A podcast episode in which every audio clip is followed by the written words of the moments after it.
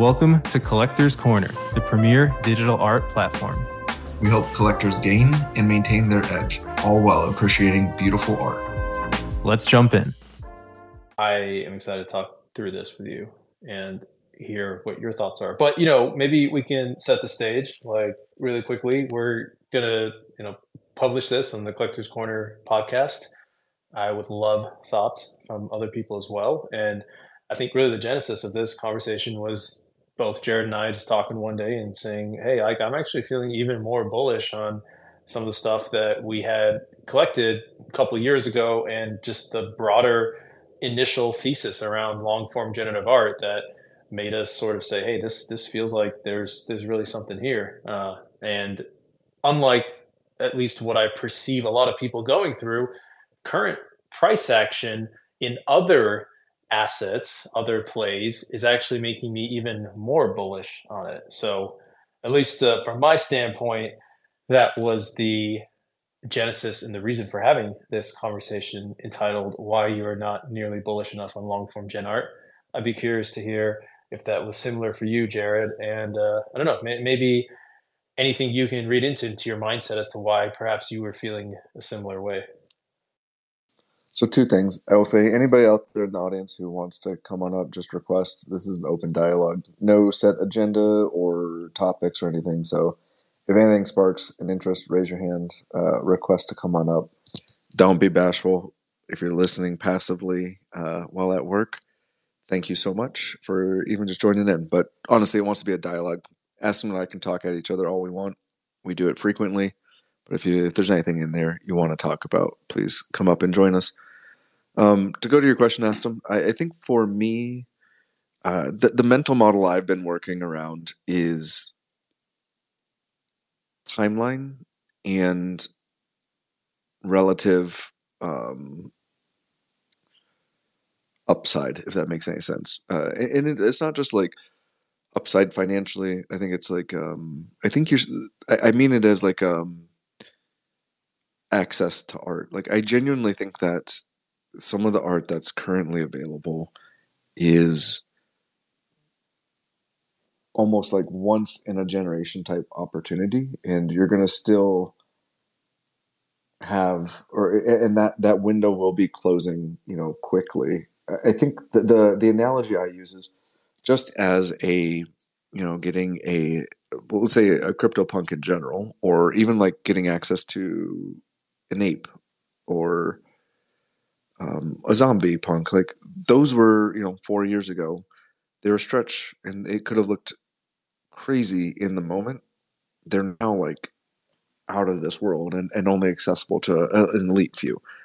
I feel with this art, and I think you're starting to see some of the preliminary stuff, is if you take a long enough time horizon, uh, you know, we're actually in a, we're a very blessed time period to be able to acquire and have access to to individuals and talk on a very personal level with with the artists uh, specifically that uh, will become foreign or at least we'll look back on it with rose colored glasses and, and and reflect on how amazing this time was because it was just riddled with opportunity. Um and and i think that uh you're I'm encouraged by the overall art market. Uh, you know, I always point back to a article by Derek of Collab Currency.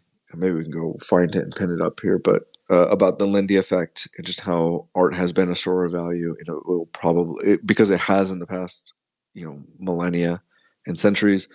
It will probably or will likely be in the coming future. And to me, I think we're starting to see that in in this bear.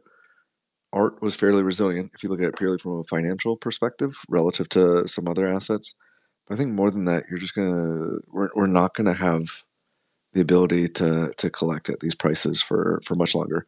I think the last point I have is I'm really encouraged, uh, you know, to see elite collectors um, come into the space. You know, I'm a little bit of a Raoul Paul fanboy and it was cool to see him being very public about some of the art acquisitions that he's starting to make recently. And, you know, whether you like the guy or not, he's been pretty successful about, you know, calling stuff in advance and his his thesis around NFTs and specifically art NFTs has been one of, of conviction on a long timeline. I guess I'll stop there. No, that's awesome. That's awesome. And like, let's maybe we should break this down a little bit, right? So you're saying that you're feeling like some of this art is going to get locked up and not really be obtainable anymore. Say, well, in what time frame, right? I'm assuming you mean kind of like in the next call it three to five years. Um, so that's one question. Another question is like, can you give folks listening and me an example of which type of art you're talking about, right? Like my guess is you're not talking about uh, the the weekly Art Blocks presents that releases. You're talking about a very select set of art. You may not even be talking about all chromie squiggles. You might be just talking about I don't know, like a bold chromie squiggle or a pipe chromie squiggle.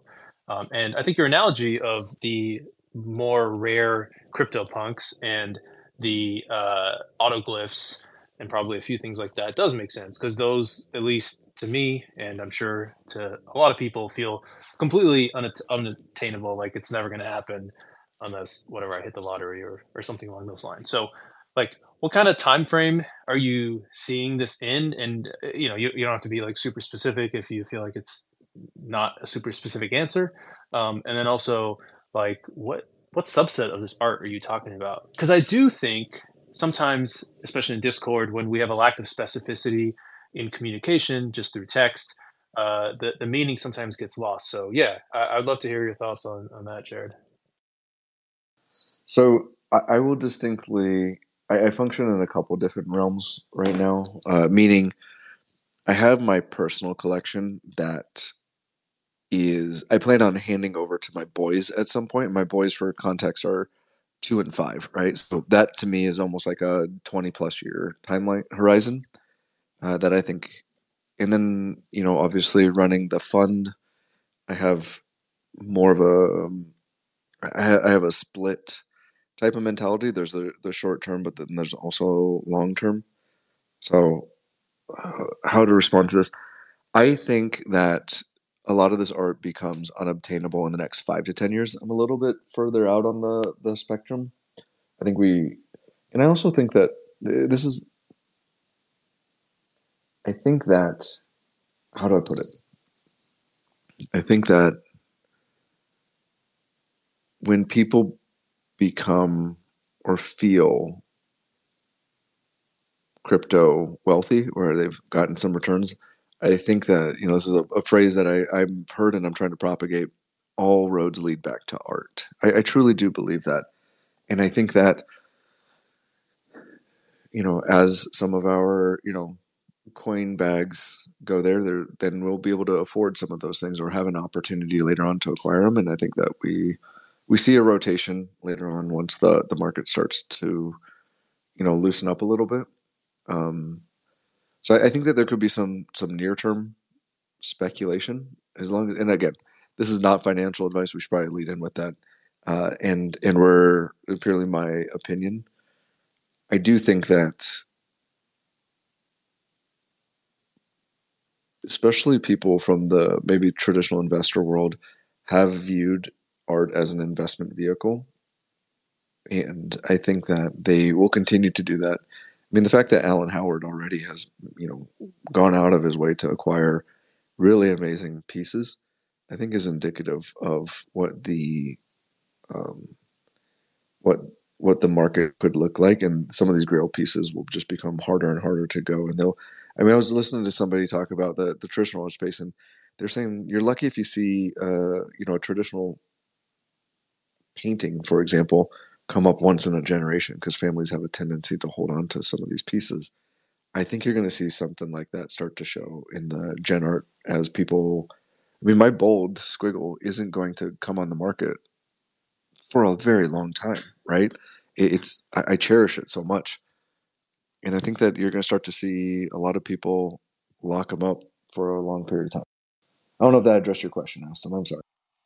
Um, yeah, and look, I, I, I'm also somewhat like anticipating questions that people might have, right? Like, do I need to do it now in this bull run, or like, can I wait?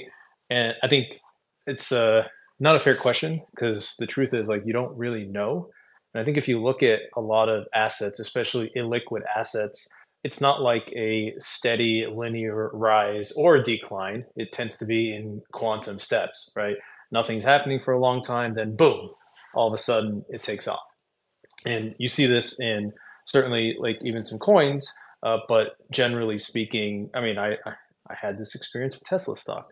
I held Tesla stock for like three years. It did nothing. I sold it, and like three months later, it started its its epic rise, right? And uh, you know, I think that's that's part of it. Is like you, it's difficult to time these things, um, but you know, one thing that I think would be interesting for people to hear what you tell me about a lot, and what I've noticed is like a lot of this art, not a lot, right? I mean, and it's hard to say. I don't do all the on-chain sleuthing that you do, but it does seem to me that, especially at the higher end, some of this stuff is getting picked up, and I feel like a lot of the day-to-day participants in the market are kind of ignoring that fact and focusing more on the few flippers who are, you know, kind of lowering floors a little bit. And not everybody's flipper. Some people want to rotate and go go chase something else. That's totally fine. But people taking liquidity at prices that are lower than say it was a week prior, right? But um, I forget the name of the company. There's like a kind of like a not a market maybe some kind of an OTT OTC desk. I think they're called Fountain or something along those lines. Uh, but I remember they tweeted just this week or last week that they had helped place two autoglyphs in OTC deals. Like that's a big deal. That's a really really expensive purchase. Like if you are not bullish on art gen art, you know, let's say those went for 200 ETH each or something around that. I mean, we're still talking at least uh, you know multiple hundreds of thousands of dollars that somebody put into those things, right? Um, we've seen some buyers come in. There's one uh, name that comes to mind, Force the Habit. They recently swept up some anticyclones. They've been buying Fidenzas, and you know you might say, well, anticyclones only like a five ETH floor, and whatever is at ten ETH before. Um, but I think that's kind of missing the forest for the trees. Like this person bought 20 ether worth of anticyclones, almost $50,000, like that's still a lot of money. That's still conviction. So I think it's easy to kind of zone in on those floor prices and lose what's happening often quietly. And look, if I were rich and I were trying to accumulate and not let the market know, I'd probably be doing it quietly too. You know, I, I, why, make a splash and have everybody jump in? Like, let me get the prices I want to while it's still quiet. Well, this OTC you know desk that you're talking about i, I think that the i mean th- this is functioning in my opinion kind of in the the context of what uh, you know a private art um, dealer would do in the in the traditional market where they're helping place pieces or find homes for them or find a you know a collector help find the pieces that they want to cherish for for an extended period of time. Uh, i mean again i forget who mentioned it. I think i read it on x today but the you know there was a, a large punk deal that was OTC, and then um, you know two Fidenzas moved from the Sotheby's wallet, um, you know, private sale too. So there, there's a lot of stuff that uh, they aren't shown on our, our overall sales feed, but things are moving around in a fashion that uh, that gives me a ton of conviction. And, and going back to what you, uh, I think one of your original questions is to me, I think the market with some of this uh, early movement is starting to show, you know, some of the art that you know in the next run up will will be coveted by collectors. And you can start to see some of these narratives pull away with with anticyclones being one of them in my opinion. I think that they're you know clearly a fan favorite. In williams doing like great work all the way across a lot of his drops. So um and, and then i think you're starting to see like that work in particular if somebody's going out and picking up i don't think it, i think it's undeniable that you know, in my opinion, you know, punks, fidenzas, autoglyphs, and squiggles, like to me, are above and beyond like clear winners for, um, you know, high level collectors. I mean, I, am punkless, so I you at least got a, a one up on me with the punk. But I think that like there's this really intriguing, um, you know, with the wallet tracking, you can start to see where people are placing you know their ETH, and and it's I think it's meaningful. I mean, to your point, like I just did the math. If somebody paid two hundred for each of those autoglyphs, that's almost a million bucks, right? Like that's insane money to for two pieces of art, and I think that it's uh, it's indicative of, of how people believe the the autoglyph will be viewed historically. I don't think there's any denying that. Right, and we're not even counting like some of the one of ones, right? Like a Lost Robbie moved recently. I mean, there there are plenty of examples even outside of the code generated uh, gen art that uh, hit, hit that point. So yeah, and and I mean like let, us talk about long form gen art. Uh, I I have thoughts on why I am still very bullish on it, and increasingly so, seeing a lot of the stuff coming out these days. But uh, I don't know if we actually even talked about it. But like, yeah, what, what's making you more bullish on long form gen art lately? Uh, great question. Um, the thing that's given me the conviction is the the artists um, are leaning into the art form, and the the community is not shying away from it. It's it's not speculative. Like the collectors that are here, like have a genuine love for the for the for the craft, and and honestly, I've enjoyed watching artists really fine tune algorithms and, and now that like they have the time to to develop them, just seeing some of the stuff that's coming out gives me a, a ton of conviction. There's just so much talent in the space, both from like a collector's and curation.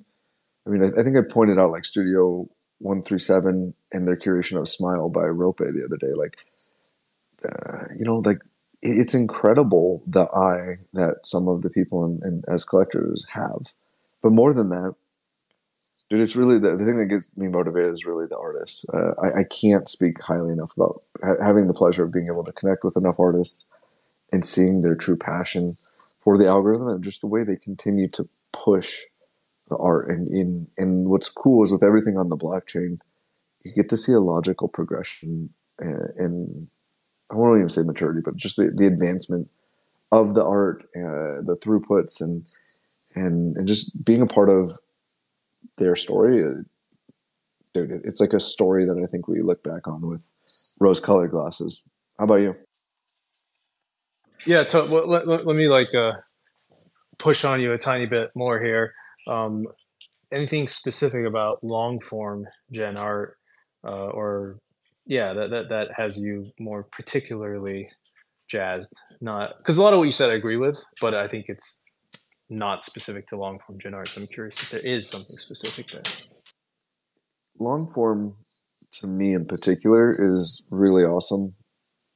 And, uh, and again, I we talk a little bit about it offline, but I love the randomness of the algorithm and allowing the the artistic constraints that an artist puts in through the algorithm, and then in some weird way being part of that co-creation by minting and allowing the the hash at the time to create a piece. I, I always go back to I know it's a little bit of cherry picking, but something like the goose to me, or Starry Nights, or the God Mode Fidenza, like these are all things that were like statistical anomalies, and and you know, by all argumentative fashion, weren't supposed to be in existence. But because of this like miraculous synergy of the blockchain and an algorithm. They're they're here for for us all to enjoy. So long form to me, it it, it allows the reason why I love long form is it allows for an algorithm to, be, in my opinion, fully explored, but also like the gives artists the the creative parameters to allow like the the full exploration of, of that algorithm. Yeah, awesome. And sorry sorry for putting you on the spot. I I just was curious to hear your specific thoughts around that. And I, would like to kind of lay out my my case here. So I'm going a little bit of a rant, but I would love for anybody in the audience to hop up at any point in this rant and, and, and tell me what you think. Um, and just if you disagree or agree or whatever. Uh, so, like for me, the experience of collecting long form gen art when I am comfortable with the, with the notion that I would be happy with most of the outputs. And generally, I feel like all the outputs are good. Uh, that's like the best experience in collecting art that I've I've had. Full stop. And I'm not saying that is the best out there. This is for me personally, but I think other people may feel the same way.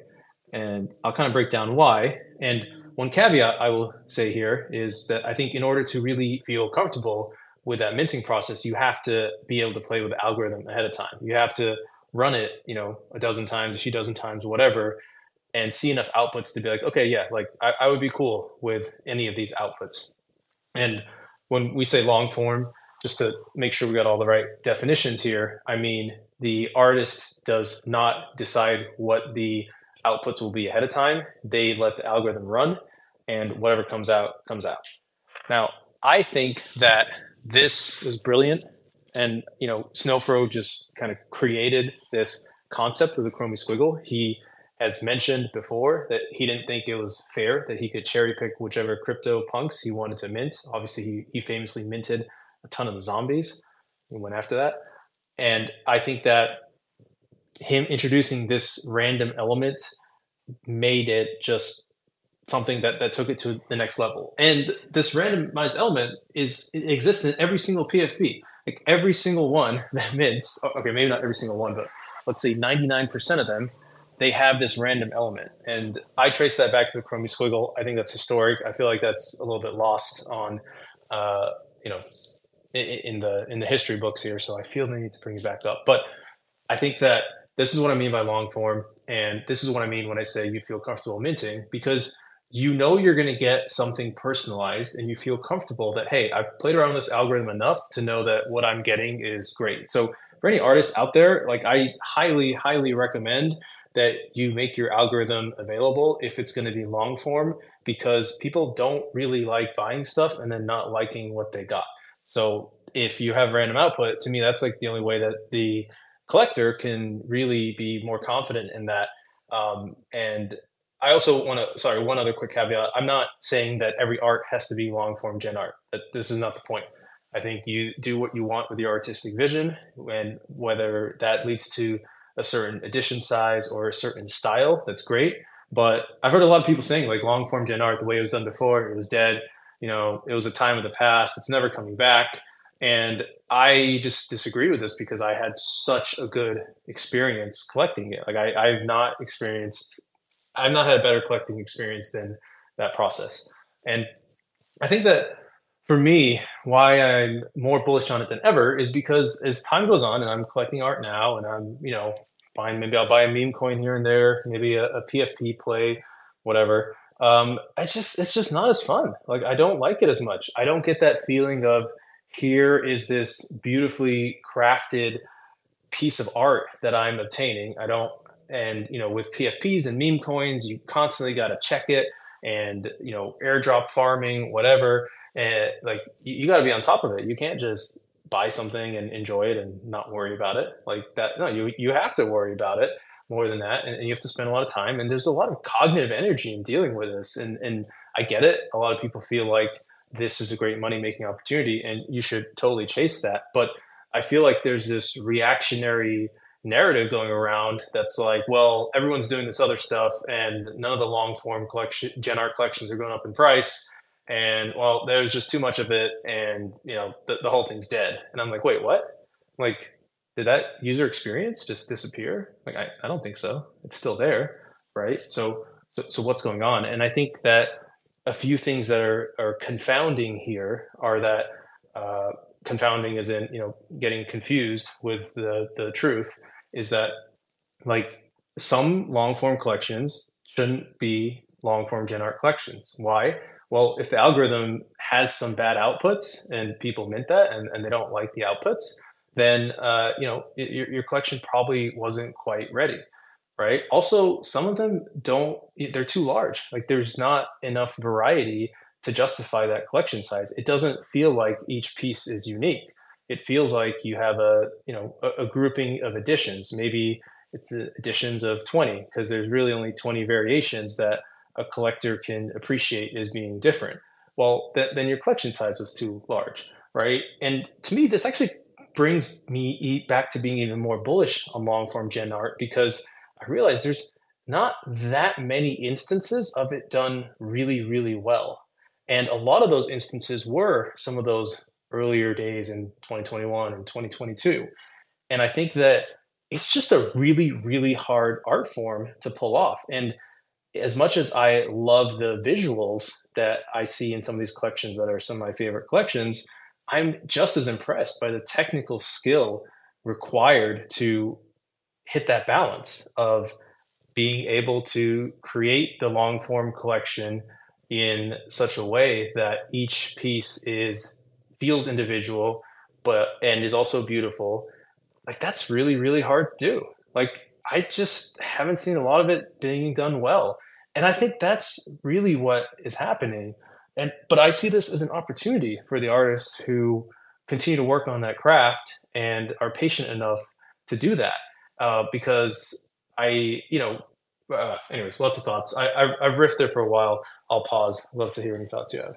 Well i will add like for me specifically to gen art one of the things that i love is digging into the outputs after they are done. I mean it was one of the foundational pieces to collectors corner and why we started doing the, the project deep dives was to really unveil the the not only like the artist's intent and give uh, collectors the confidence to to buy some of the the pieces, but also my, my the the funnest part has been really discovering some stuff uh, early on, whether it's like different algorithms of the Chromie squiggle or you know the subset of stuff outside the metadata, the different backgrounds eh, within memories uh, of the you know, but the within the different palettes.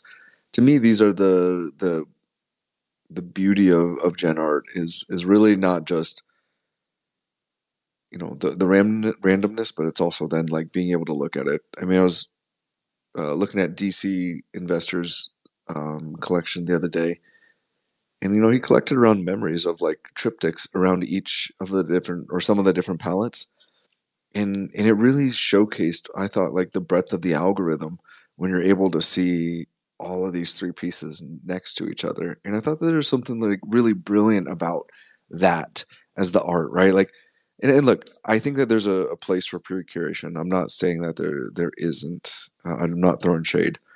My preference is to have the the generative art, the the long form generative art, because it it creates that sense of discovery, right? Like, I, I just I've really for me, one of the passions I have around gen art is digging into that algorithm and the output and piecing it together in a in a fashion that makes sense in my own brain. And I think that as people dig into algorithms more, they start to see it in a similar fashion, uh, but but to their own but to their own narrative, right? Yeah, totally. And and I think that I mean you're right. This is one of the things that we connected on. We were both like engineers by trading or left brain, I was like never really into art, and it felt like this the the traits and the characteristics that were in these collections. It was fun to like figure them out and see how they're different. And once you kind of train your eye to be able to identify them, which truly isn't that hard, you just kind of click through filters on OpenSea and, and you figure it out pretty quickly for a lot of the traits, not not all of them, which is why we did our deep dives. Uh, right, how the Collectors Corner even got started. And what I think people, what I think about a lot is like, I, I, feel, I find it extremely engaging, even if I don't own any of these collections, to just go through and look at the variety and sort of explore the algorithm in that way. And what I've noticed is that even with PFPs, I'm going to use a PFP example. Like if I'm buying a PFP that I care nothing about, let's say it's like a meme PFP, I find myself wanting to collect more of them. For some reason, I'm compelled to be like, yeah, I, I, want one of this type and one of that type, and maybe one more of this type. And eh, you were talking about DCinvestor's, memories of, of Qilin triptychs. It feels like there's this natural drive to want to collect. And you know, I was doing a little research into this as I was thinking about it. Like, there's evidence of collecting going back to like prehistoric ages, right? Like archaeologic evidence of, of humans collecting stuff. There's you know kids collect stuff when they're so young that they probably you know they don't really have a concept of like money per se but you know or they're collecting bugs or something that like wouldn't be valuable anyway. So there's like this this collecting behavior exists in us. I think there's ample evidence to feel confident about that. And then it's like well this art felt like that right? I mean I'm like, okay, I want an anticyclone of this palette, and then uh, like a, a, guide one Eta and a guide five Eta, and like a guide three Ada palette, right? Like that would be super cool. Ada is the palette in the background of my PFP, and what you start to notice is when long form gen art is done well, and I actually think uh, Harvey is the one who, who taught me this. He's in the crowd here. What happens is the way this these art pieces are constructed is you have different levers, right? Like one lever, for example, in Fidenza is spiral, yes or no. Another lever lever is the palette. Another lever is um, you know uh, the, the turbulence, right? Like how much uh, fluctuation is in the line. Some of them are straight, some of them are curling onto themselves in terms of the blocks. And the way you generate a unique output is by pulling all these levers in random ways. And, and, obviously, you can weight the randomness a little bit. But in that way, like when long form gen art is done that way and constructed in that way, you can pick out what type you have, which is not that different than saying, hey, like I have a, a golden moonbird, right? Or, you know, a friend Blurman's in the crowd, he's got a robot moonbird. And then you see another person with a robot moonbird and you feel some kind of kinship. Or and then maybe you want to collect one of uh, each type right? Like there's people who want to have one of each type of squiggle one of the six like primary types. And it it kind of gets you to want to collect stuff and also builds a community around the traits that you have. And to me that's relatively unique uh, from my understanding compared to like what was out there in the traditional art world before and you know, like you were talking about Raoul Paul, like I got excited because Raoul Paul has a CryptoPunk that's similar to mine. Similarly brown, vampire. I don't think he has the eye patch, but whatever. It's pretty close, right? And uh, I, I, don't know. Maybe that would excite Raoul too. Uh, maybe, maybe not, because like he just he doesn't know who I am. But that's not the point, right? The point is you you start feeling like this connection with people automatically, and there's that sense of community that forms. Again, if it's done properly, if it's done well, and I actually think Snowfro is brilliant at this. Like his new collection with the three forward slashes was was highly collectible, also in my mind, and I think that I don't know. It, it just feels like maybe there's this narrative that it's dead and like people are moving away from it. And truly, I, I think this is a, an opportunity because of that. And the last thing I'll say, Jared, is to your point about with long form where you don't know what you're going to get, there's like a mystical quality to it, right? The fact that the goose ringer exists is sort of this nebulous, awe inspiring thing that really captivates our attention. Like, I just, to me that's that's like the pinnacle right? A, a output that was never supposed to happen that is not statistically rare per se at least by the way that the artist set up the algorithm but is incredibly rare in the way that we humans perceive meaning in it. I just don't think artwork i'd be i guess we have higher examples like beeple's whatever every day sold for $69 million and maybe we'll have a few examples like that but i feel like that is so rare and hard to accomplish and again mystical uh, it's just super captivating and i think if we move away from long form gen art we move away from that and, and that no longer really becomes possible and, and that's fine like to your point like there's a place for all these different styles of art but to deny the qualities of that and to say they don't exist because what some people are paper handing at the floor like that seems crazy to me. So a few things. I wanted to again remind anybody in the audience since we have a couple new uh, people in here if you feel encouraged or sparked by any of our comments to come up and hop on stage please come up. This is intended to be a uh, open discussion and dialogue. It's not necessarily just uh, Astam and I talking at each other or at you guys. So please feel free to raise your hand and come on up. But the one of the things that I, I, you know, to come back to the the prompt of the spaces, which is not being bullish enough on long form, is to me stems around like the collectability that you touched on. I think, and I see this happening with squiggles in particular, is you start to see people rallying around specific traits or groups and and and I think that as the space grows and, and the art becomes stickier because we're all emotional beings right no matter how rigid you are i'm a rigid engineer but yet i'm you know i can still see i get emotional when i look at art right it will draw people in people will be tied to it and, and you start to see things coming out like include for the the squiggle specifically the fuzzy fam right? You see people really starting to take sides, like the nickname of like a chunky. That'll get sticky eventually. Astam's gonna keep propagating that over time. I, I love but, the monochrome slinkies. Jared Jared hates on them.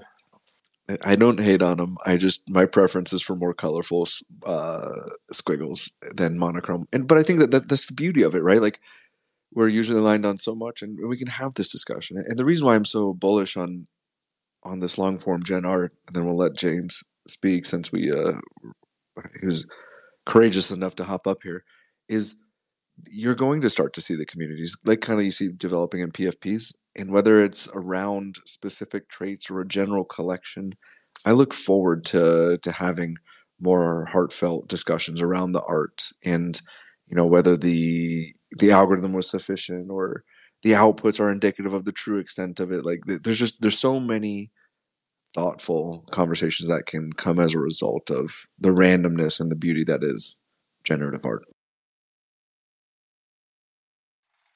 yeah yeah, absolutely. And I, I think that having those traits, having that collectability, having the and then having the the possibility for something unique to emerge is is really special. And you know, I don't know if they all have to be 300 plus pieces. Like maybe some nice 50 piece collections is, a good place to start too.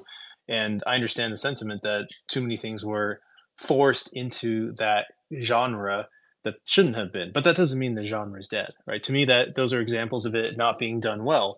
And I'm sort of like, why are we judging the whole genre on examples of it that aren't being done well? Like, you know, I can find plenty of one-on-one artists that don't have great art. Like, let's be honest. But that doesn't mean one-on-one art is dead. So it, it feels like a little bit of a, a non sequitur to me. But James, what's up, man? How you doing?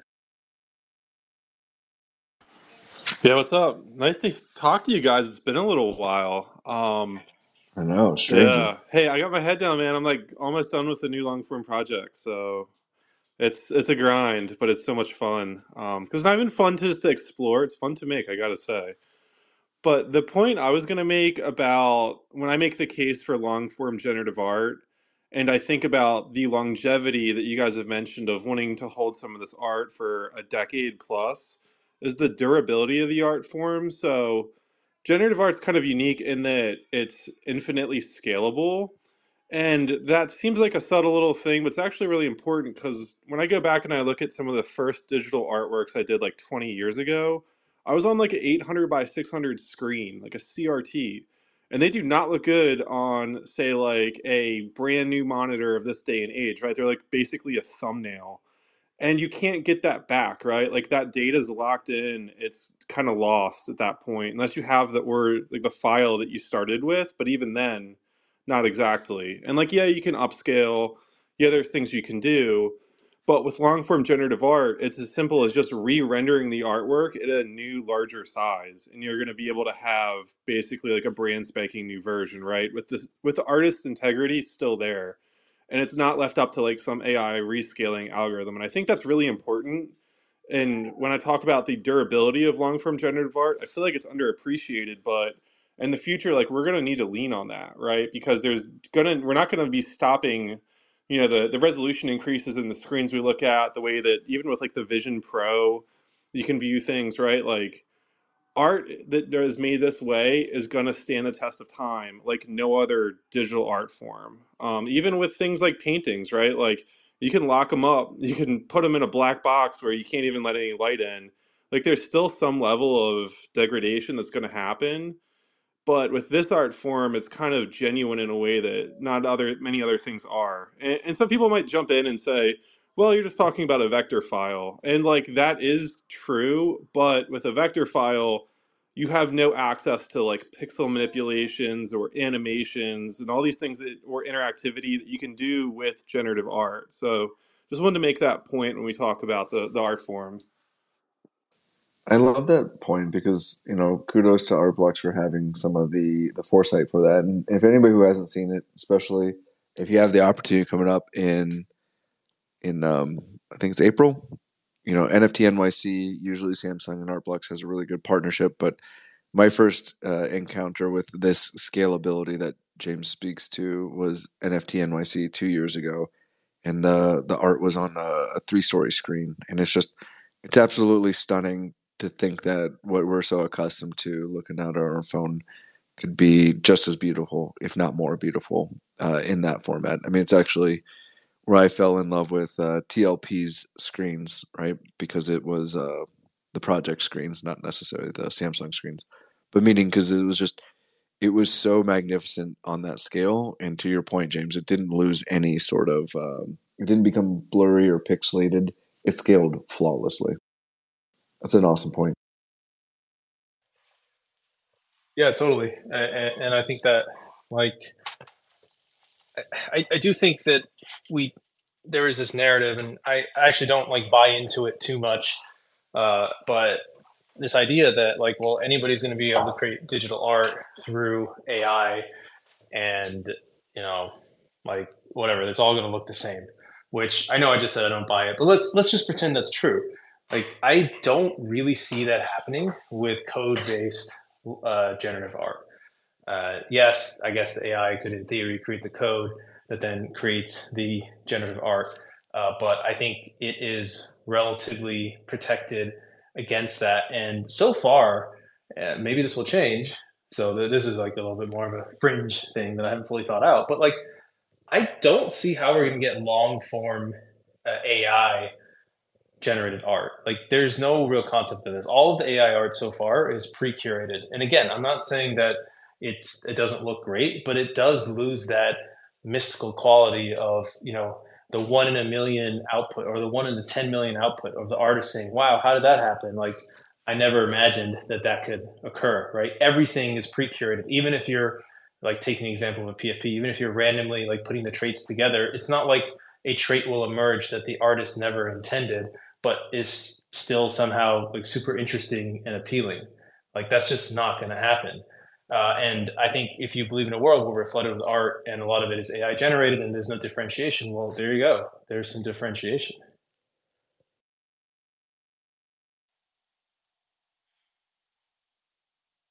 All right. Well, I will. I will. Uh, I will continue then.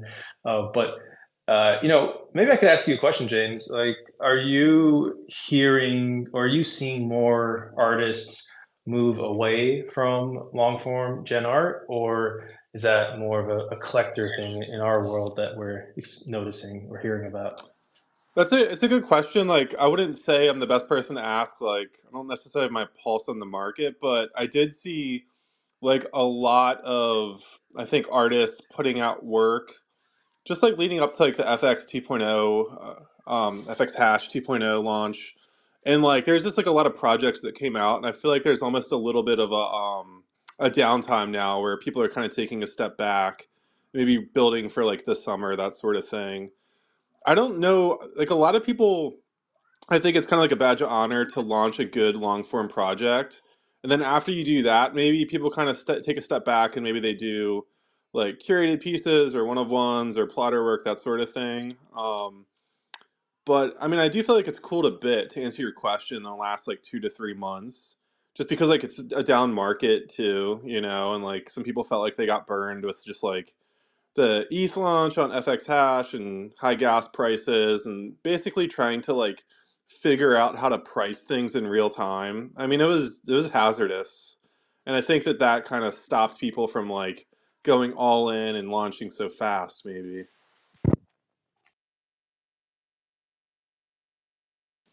Welcome to our two new guests. Oh, three new. Look at this. Yeah, yeah. This no, is- that that's good to know, stacked. James. And it does sound like it, it's hard to differentiate the the market from some kind of broader sentiment going through. But uh, uh, Akin, Akin, I'm sorry, I always forget how to pronounce it properly. But uh, I think you were first one. How's it going? Good, thanks. It's Aki. Um, so, I mean, I think in sort of like the conversation around art and generative art and different formats, I, I feel like ultimately um, intent and authenticity will always matter. And I often feel like the differentiator with a lot of art outside of just the visual and what it looks like is also the story, the provenance, the artist, the whys. Like it's it's a lot of the conversation around it. that actually kind of form a bigger picture as to right what you end up with as the outputs right and i think that there are many layers of that right because you can fall in love with the software and the algo and what was built that's that's a part of the art in fact that's an integral part of the outputs right and and so when you're seeing things like traits and thinking about probabilities of certain things existing yeah there's there's a visual probability but it's also right, engineered to some extent and defined by the rule set of the software. And that is also compelling for certain people. Um, and it feels to me too that ultimately what, what creates this sort of validation or consensus around art is, is also oftentimes the community that corrals around it over the long term and the things they value and the exchanges that happen. And and that to me matters over a longer time span and it's not always obvious in the short term. But you know from my perspective i think that the artists that are in it for the right reasons who what i mean by right reasons is right it, it matters how you wield these tools and it matters what your intentions are and it matters you know how authentic that process is right? And you can see the difference between those who take it seriously and are really about the craft and those who are just sort of jumping on a bandwagon for a short period of time.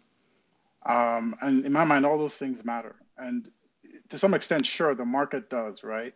If there's activity in the market, if there's interest, if there's funding coming through, right, it helps. Like I'm not gonna like say that's not important, but I also do think that um, regardless of that, you know, you can kind of sort of tell those who really, really um, dig into their craft and are doing it for the love of the art. And I, in, in my mind, I think that's where a lot of the value lies. And then it's expressed in terms of, you know, community interest and eventually over the long-term price. Uh, I think that, you know, short-term price is really a poor measure of, of ultimate value right? And so over time, you know, at some point, maybe that price catches up with value, but I feel like it's it's always lagging. Um, and what you really leave behind is, you know, the continuous interest in your work and and the community that's kind of built around it, right? That's why I feel like when I look at, you know, things like um, early art blocks art, like before it became a thing, a lot of those who corralled around it were those who were really, really interested, right? Many who had experience who are now leveraging this medium and these new tools in ways they couldn't before. And then it produced very interesting things as a result of that desire to to sort of like get somewhere, right? To sort of build something new, to be innovative. Um, and you know, I just feel like that authenticity really matters. And over time, you know, if it's sustained and if the interest might wane and ebb and flow, but if there's a constant sort of growth in the industry, you know, over a longer time perspective, then things will kind of fall where they where they will. Yeah, I, I love that, and I I think that uh, to some extent this is a, a public service announcement, uh, not for for you, but for people who I think are are starting to question this art form because of the shorter term price action. But but I completely agree with you. I mean, there are some long form collections that I think are just so good, and like the price hasn't caught up with it. Uh, like actually, James is. I love Ori the, by James Merrill up here. I love um, Screens by Thomas Lin Pedersen. I mean, these are like really really good examples of this craft done well, and uh, I think that people are just not really they just don't know yet exactly how to see the instances of the craft done really well. And by the way, I hear this from artists too. I hear artists saying like, "Oh, like I should just release a long form collection. Those are the only things that get attention." But a lot of times that's in the short term, right? And you know, short term could be a year or two. Like it, it, it could take really some time for uh, a greater understanding of this to emerge. But you know, if I had to sum up my long rant, I would say that this feels like an innovative new collector experience that I believe is superior to some of the other ones that I've experienced. And therefore, I don't think it's going anywhere. If anything, people just haven't quite experienced it yet. That's uh, that's at least my take on it. Um, but no, I love that comment. I completely agree with you, and I do think a, a broader uh, patience is uh, is required. But uh, Daniel, thanks for coming up as well. DCA, I'd love to to hear your thoughts. What's up, Astam? What's up, Jared? Thanks for having me up here. I love I'm loving the conversation. Dude, thank you for coming up. We love you, yeah. man. Yeah, I, I, just wanted to be up here just to hang out in the uh, speakers lounge. I, you know, I don't, I'm usually not up in these things, but uh, I figured uh, I don't really have a lot of formulated thoughts, you know, right now. But uh, you know, just just real real quick though, like generative art is definitely not dead. You know, like long form. I don't think it will die. Um, I'm sure people in the '60s when they were doing this kind of stuff, they thought, you know, like it's not it's not dead to them, right? Even though to the rest of the art world it was. Nobody wanted to buy their works. They, you know, they didn't have any attention or anything. They're just operating uh, as artists do, like in their own headspace, and you know, without like any kind of financial motives and all that. And you know, and here we are, like however many years this is, like sixty years later, and generative art is like full force, you know, and um, maybe it comes in and out of popularity, but it's never going to die. In fact, like my opinion is that like code based art is like this is the be- this is all the beginning of it.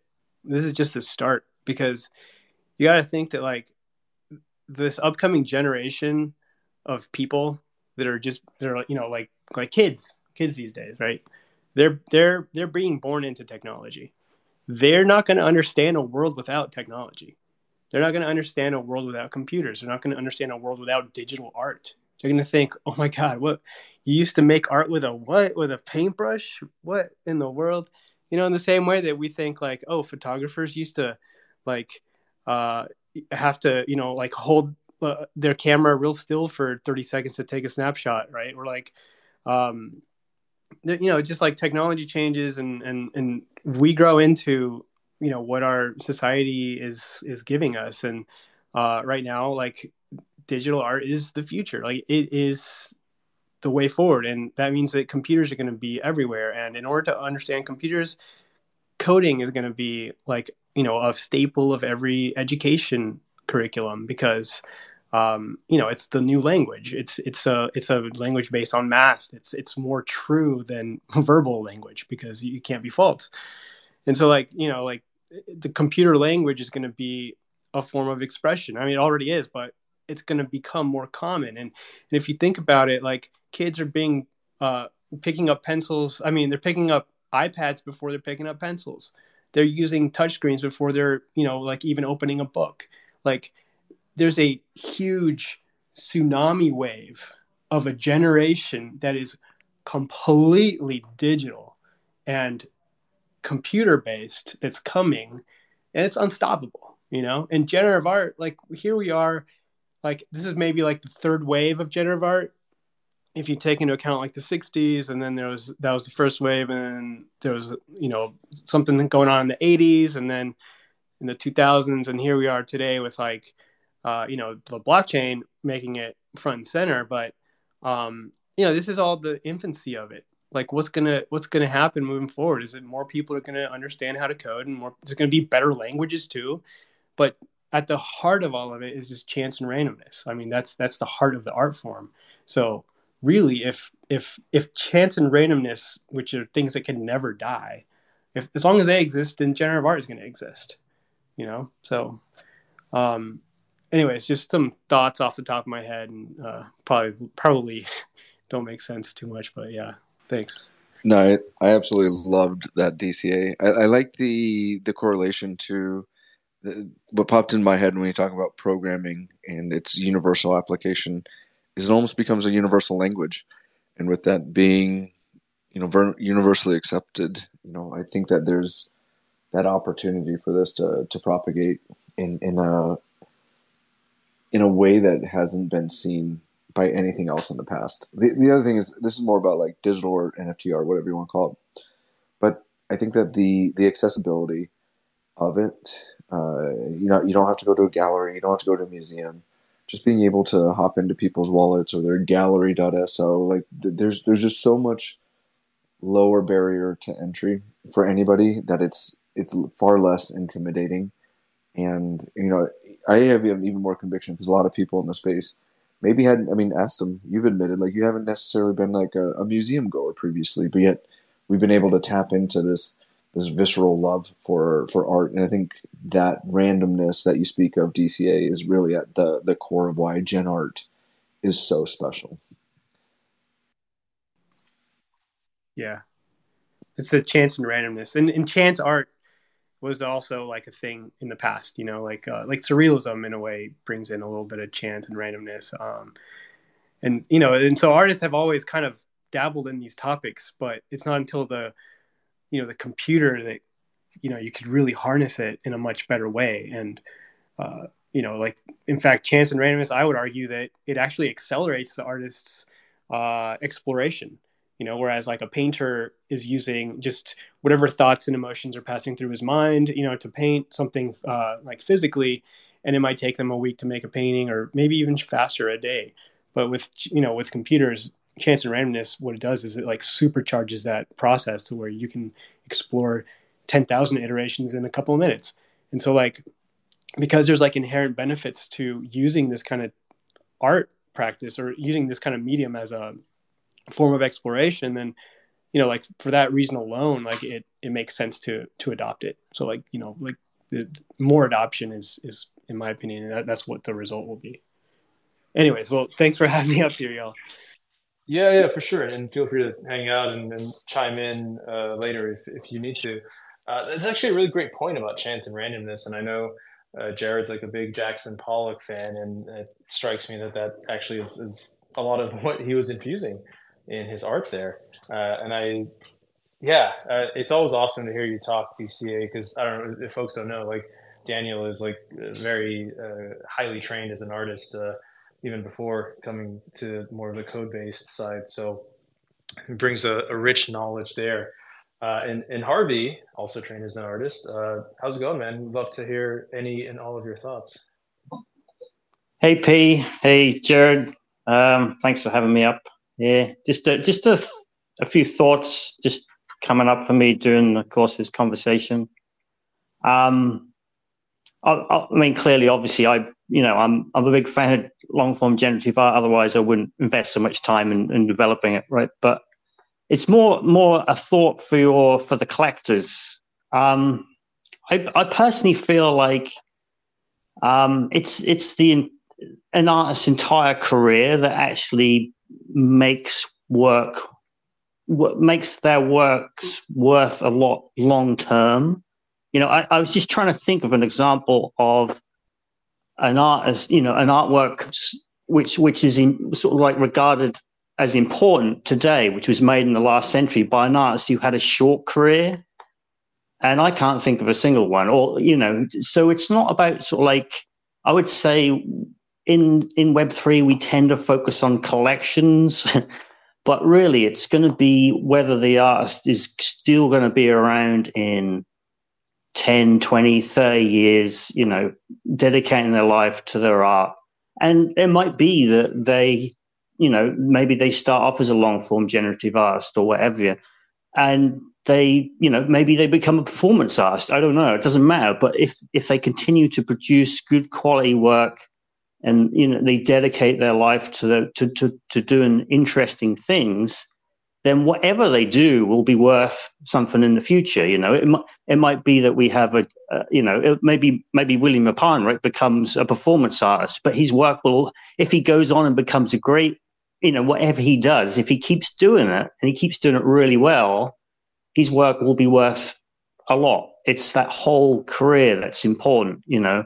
Um, and I, I mean, it's kind of like a cautionary note as well. You know, if we if we place a huge importance on say, um, I don't know, let's let's not name collections, but a collection. And if that artist is not going to continue to make good art, then you know it, there's a whole kind of history. If you look at traditional art, those artists that just you know make art for a few years, their work sells for millions, they're hot for a while, they're soon forgotten. You know, so um, it's so it's kind of like a. I guess I'm saying, you know, we sh- we should probably invest. We should have convictions about artists rather than any particular collection.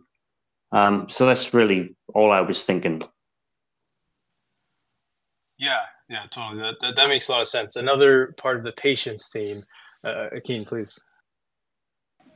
Yeah, I mean, I think those are really good points by Harvey, and it's funny because, you know, I was thinking about it. You know, one of my favorite artists is Van Gogh, and I've read a lot about his life. I have a lot of books, and the thing to the point Harvey was making is, like, I don't think I don't think he sold any art during his lifetime. I think most of the art he sold initially was like his brother bought a couple of pieces. But at the time, it just was like, oh, this is not art. like, you know, um, Impressionism was not a thing. And it wasn't the focus of what people thought was great art. And I think that part of why some of these artists have emerged, right, in modern times as great artists is they they kind of started a movement uh, and a new way to leverage a, a canvas to express new ideas or express ideas in different ways. And to a large extent, right, part of what makes the story interesting is someone dedicating or people dedicating their lives into an interest and into art where there was no financial gain. In fact, the, the logical thing to have done in that time was to go find and do something else because you're barely making a living out of it. But you know, there's a there's something authentic about that, right? And something pure about that that I think over time made people gravitate towards it. And then the whole body of work is extremely relevant because it tells a story to, to the point Harvey was making. Like you, you can you can follow an artist from their early works through different periods, and it almost is a documentation of their lives and what the emphasis was which makes it even more compelling, right? Because you can actually see the growth and the trans and the transition and and all the things that kind of, you know, go into it. And and so I feel like there's also that just importance of art as a means to not just document, you know, a person's life, but also as a way to document history, right? And to express history in more dynamic ways than just, you know, reading a story in a book, right, about something that happened there's just something more to it or a different expression in that medium. And I think it's it's important that I think to, to Harvey's point that um, in some ways the like history almost like um, self-selects those who seem to be about the art and about the expression and true to themselves um, versus right the might have been great artists that did things for a short period of time and then said no like this is not viable. I'm going to do something else. And we never knew who those people were. And so i think that's a that's a definitely a point to to highlight and, and to almost to sort of remind people like was said that there has to be some sort of a long-term interest in collecting you know and, and i think part of the challenge that we face in with the digital medium as well and the way in which people can acquire these assets is they also become potentially financialized too early but it's it's kind of the way it is right? I mean it's open and accessible. And and that makes the place really that makes it very noisy in the short term i think over the long term you know the the cream of the the cream rises to the top and, and i think people should be cognizant of those things and almost notice those artists who seem to be come rain or shine, trying to push themselves right to, to new levels of expression, trying to push themselves to new markets, trying to push themselves to uh, express themselves in different ways and, and grow and mature. And I think it's it's a privilege to kind of follow some of those artists um, at this nascent stage and, and just see where they're going the next, you know, 10, 15, 20 years. Yeah, man, I, I could just listen to you talk about this like for, for hours, uh, like so well articulated and I yeah, I mean, I I think you're right. I think it's kind of that that longer story, and I I love what you're saying about art capturing that moment in time as well. And I think that what art does far better than any sort of a history book is it it helps to teleport you to those feelings that were happening during that time. It communicates that emotion of that time in a way that you can't with a more let's call it purely factual approach, and uh, I think that's that's some of the power of it, right? And we even see this in, in, in memes, right? Like some of the the most expensive XCOPY works are effectively means, right? Click save as guy, last selfie, right? But they're also commentary on the time, and uh, I think it's it's really powerful there. And I do think we will look back at some of this early long form generative art, and it will be seen as uh, you know that moment in time, that early expression of the blockchain, uh, but also a, a new way of creating an experience for folks that was just more difficult and harder to do elsewhere. Like I, I am incredibly bullish on this concept of the art fused with collectible. I think, I still think that is one of the more brilliant unlocks that we've had here, uh, and uh, just unlocking just an amazing experience. But uh, you know, and I think it's only going to continue. We're going to get more and more creative stuff. Like I actually saw uh, 113 just joined who helped, you know, who created terraforms. And, and that's just a whole nother level of sophistication and interesting that I think most people, even in our space, just haven't quite appreciated or scratched the surface of. And it's so privileged to be in this position where there's so much creativity and so much support and interest for art. I think that I it surprised me truly. Like a lot of the people here, I feel like are sort of the the bros that I went to college with, and you know would never have been interested in art before, but now they are, and it's uh, it's really awesome to see that. Uh, but I, I want to thank everybody. I have to run. We're hosting some folks. My wife's going to kill me if I don't start helping get ready soon. But I really appreciate you all coming up on stage and sharing the great thoughts. Kane, uh, DCA, Harvey, James, like really thank you, and for, for everybody in the crowd listening, and uh, you know, for everybody listens over in the podcast or late in the recording, like really appreciate you all. Um, yeah. Any, any uh, parting words, Jared?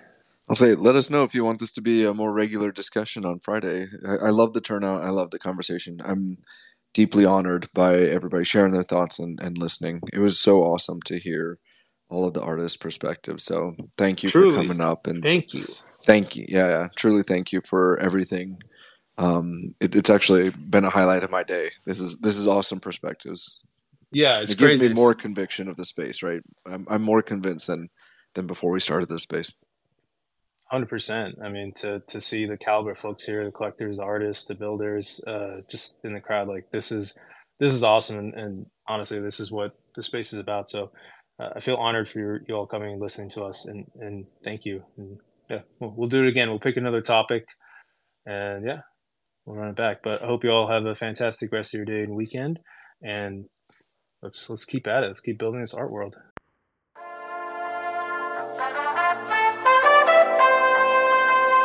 Thank you for tuning into Collector's Corner. We really appreciate you taking the time to listen. If you like this episode and want to help us out, please subscribe and leave us a review on your podcasting platform of choice, like Apple Podcasts and Spotify, and follow us on YouTube. Please also follow us on Twitter for announcements as we expand to other social and content platforms. Our Twitter handle is at collectors underscore XYZ. We'd also love to hear any feedback you have, so please comment or reach out. We're always striving to be more useful and get better so we can help you in your collecting journey.